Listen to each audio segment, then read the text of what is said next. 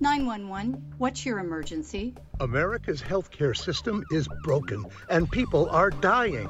Welcome to Code WACK, where we shine a light on America's callous healthcare system, how it hurts us, and what we can do about it. I'm your host, Brenda Gazzar. This time on Code WACK. What's the potential price tag of not having health insurance in America? How much could you rack up in bills for an ambulance ride and a night of hospitalization if you're not insured? To find out, we spoke to Venus Lockett, a Georgia resident who faced tens of thousands of dollars of medical debt after suffering a mini stroke while unemployed in 2016. Welcome to Code WACK, Venus. Well, thank you for having me. Aw, we're so excited to have you. When I first heard about your story from Berneta Haynes from the National Consumer Law Center, I felt so much sympathy for you and everything you went through. And I'm so happy that you agreed to talk to us about your medical debt. And we'll get into that in just a minute, but before we do, tell us a little bit about yourself. Where do you live and what do you do? Sure. So I currently reside in Fairburn, Georgia, which is near the Atlanta airport, maybe about 15 minutes. And so currently I am employed with the city of Atlanta as the program manager for the Bank On program. Um, we work to bring unbanked and underbanked people into the financial mainstream. That sounds like important work.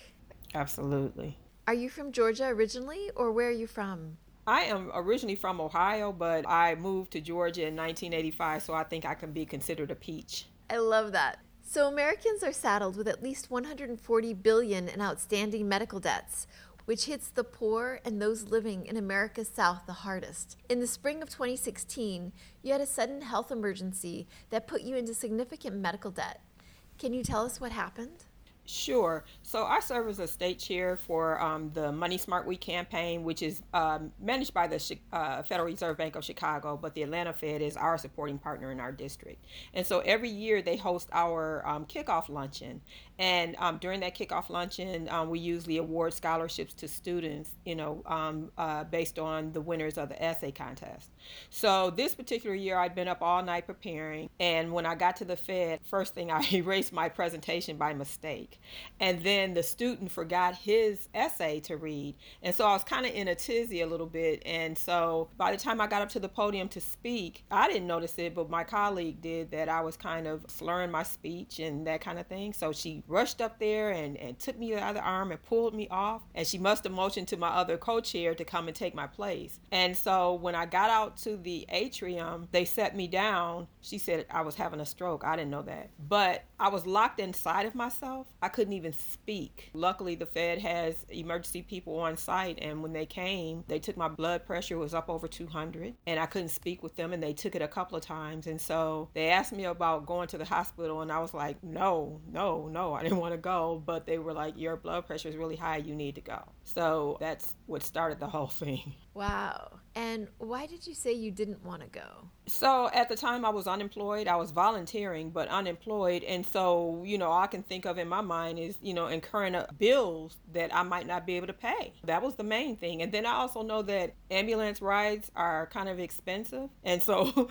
really, in my mind, I was like, my friend can take me around to the hospital, you know? So I just didn't want to incur those expenses. So, what happened? Did your friend end up taking you? No. So I finally agreed because it was so bad to go in the ambulance. And when I got in the ambulance, they hooked me up to all kinds of stuff. And the hospital was just like a few miles away. And then I get to the hospital, to the emergency room, of course, and they, you know, put me in a room and then ended up staying overnight. They ran all these tests and told me that I had a transient ischemic attack, which is a mini stroke, which is not uncommon in our arena because what we do is a work of heart and we really really, you know, are committed to this work and we it is heartfelt. So it's not uncommon. That's a really interesting point. So then how long did you end up staying in the hospital? I just stayed overnight, believe it or not. I think I left the hospital maybe about 12 or 1 that next day. But throughout the night, I was under observation and they ran, you know, all kind of tests on me to figure out what was going on. And then what happens next?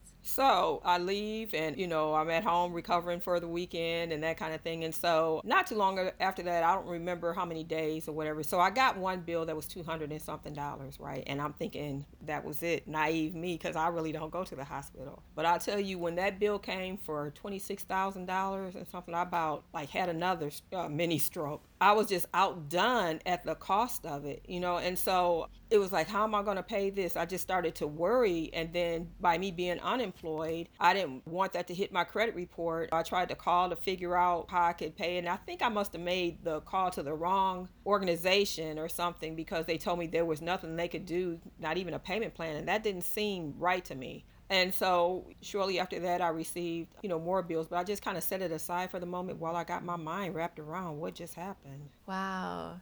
And didn't they give you a deadline? Like you had to pay it within a certain time frame? Yeah, that deadline, if I'm correct, was almost like three weeks to have that done. And, you know, by being unemployed and that amount of money, I'm like, what in the world? And that's why I got on the phone to call. Yeah, right. And you were uninsured at the time. You didn't have health insurance? None. And I do remember calling to see about getting on Medicare maybe about a year before that. And so that program wasn't available, you know, to me. Are you talking about Medicare or Medicaid? One of the two I always get them confused. Yeah, whatever it was, it wasn't available to me at the time, but I didn't have any kind of insurance. Got it. Can I ask how old you were at the time? 57. So it probably was Medicaid because Medicare generally is for people who are 65 and older. And I know Georgia is one of those states that hasn't expanded Medicaid under the Affordable Care Act to cover more low income residents. Yep, that's right. So then you're unemployed, you have 26,000 of medical debt that you need to pay off in a few weeks what do you do? You know, at the time, it wasn't anything that I could do, you know, uh, especially since I had made that call and there was no assistance to me. What can you do but just kind of, you know, leave it there? But in the meantime, you're worrying about, you know, this stuff hitting your credit report. And we all know how credit is really important to your asset building. So, okay. And then you received a few more bills after that. Tell us about the other bills that you received. Okay, so after the the two hundred something dollar bill and that bill, you would think that was all right. So I received a couple more bills from a couple of doctors who you know had seen me while I spent the night there, and then bills for like the you know different X-rays, and I was just kind of outdone that they weren't included in you know that bill. And then when that ambulance bill came, and I was thinking, you know, I knew I shouldn't have you know taken the ambulance to the hospital and let my friend take me around because it was almost two thousand dollars for that ride for a few miles. And I know that they hooked me up to, you know, different things in there to monitor my heart and that kind of thing. But, you know, that was a lot for a ride for about five or six miles, you know? That is a lot of money. Wow. So what's the total that you're owing now? So after that point, it was a little over thirty thousand dollars that I ended up owing. It was yeah, almost thirty one thousand between the twenty six thousand to two hundred and something, and then the doctor's bills and the X ray bills that came. Yeah. So What's going through your mind at this point, Venus? Are you giving up? Are you trying to find out what to do? So, you know, after trying to talk to different those different people that sent me the bills, I think the ambulance they reduced it a little bit, but I still had a balance right? And so I think I started making payments on that when they set me up on a payment plan for that. But the other ones, I was told that like even if you sent like five dollars in or something, they have to accept it. And I think I might have sent like five dollars in a couple of times on those other bills because I, you know, I didn't have any, you know, steady income at the time. But at the same time, you're still worrying about it because, like I said, the main thing was it hitting the credit report, you know, and didn't want it. It's not like a bill that I went out and shopped for and incurred that bill that was you know emergency. And i just i was just worried about it you know preventing me from being able to do things down the road. Right right. So i'm curious how long had you not had health insurance? It had been a while. I think it had been some years actually because i'd been um, volunteering for a few years before then. So it had been a few years. Okay. And so when you had your previous job when you were employed did your insurance come with your job? Oh it did what happened with that is that you know the company was sold to another company and you know how they let you know people go and that kind of thing. And so i, I did like a um, independent contractor but that didn't come with insurance. And you know i never really worried about it. I was in pretty much you know good health. So that was a you know not something that was at the forefront of my mind. Thank you venus lockett. Join us next time when we continue our discussion with venus and hear how she coped with her more than $30000 of medical debt at a time that she was both uninsured and unemployed. Do you have a personal story you'd like to share about our WACK healthcare system? Contact us through our website at heal-ca.org. Find more Code WACK episodes on progressivevoices.com and on Nurse Talk Media. You can also subscribe to Code WACK wherever you find your podcasts.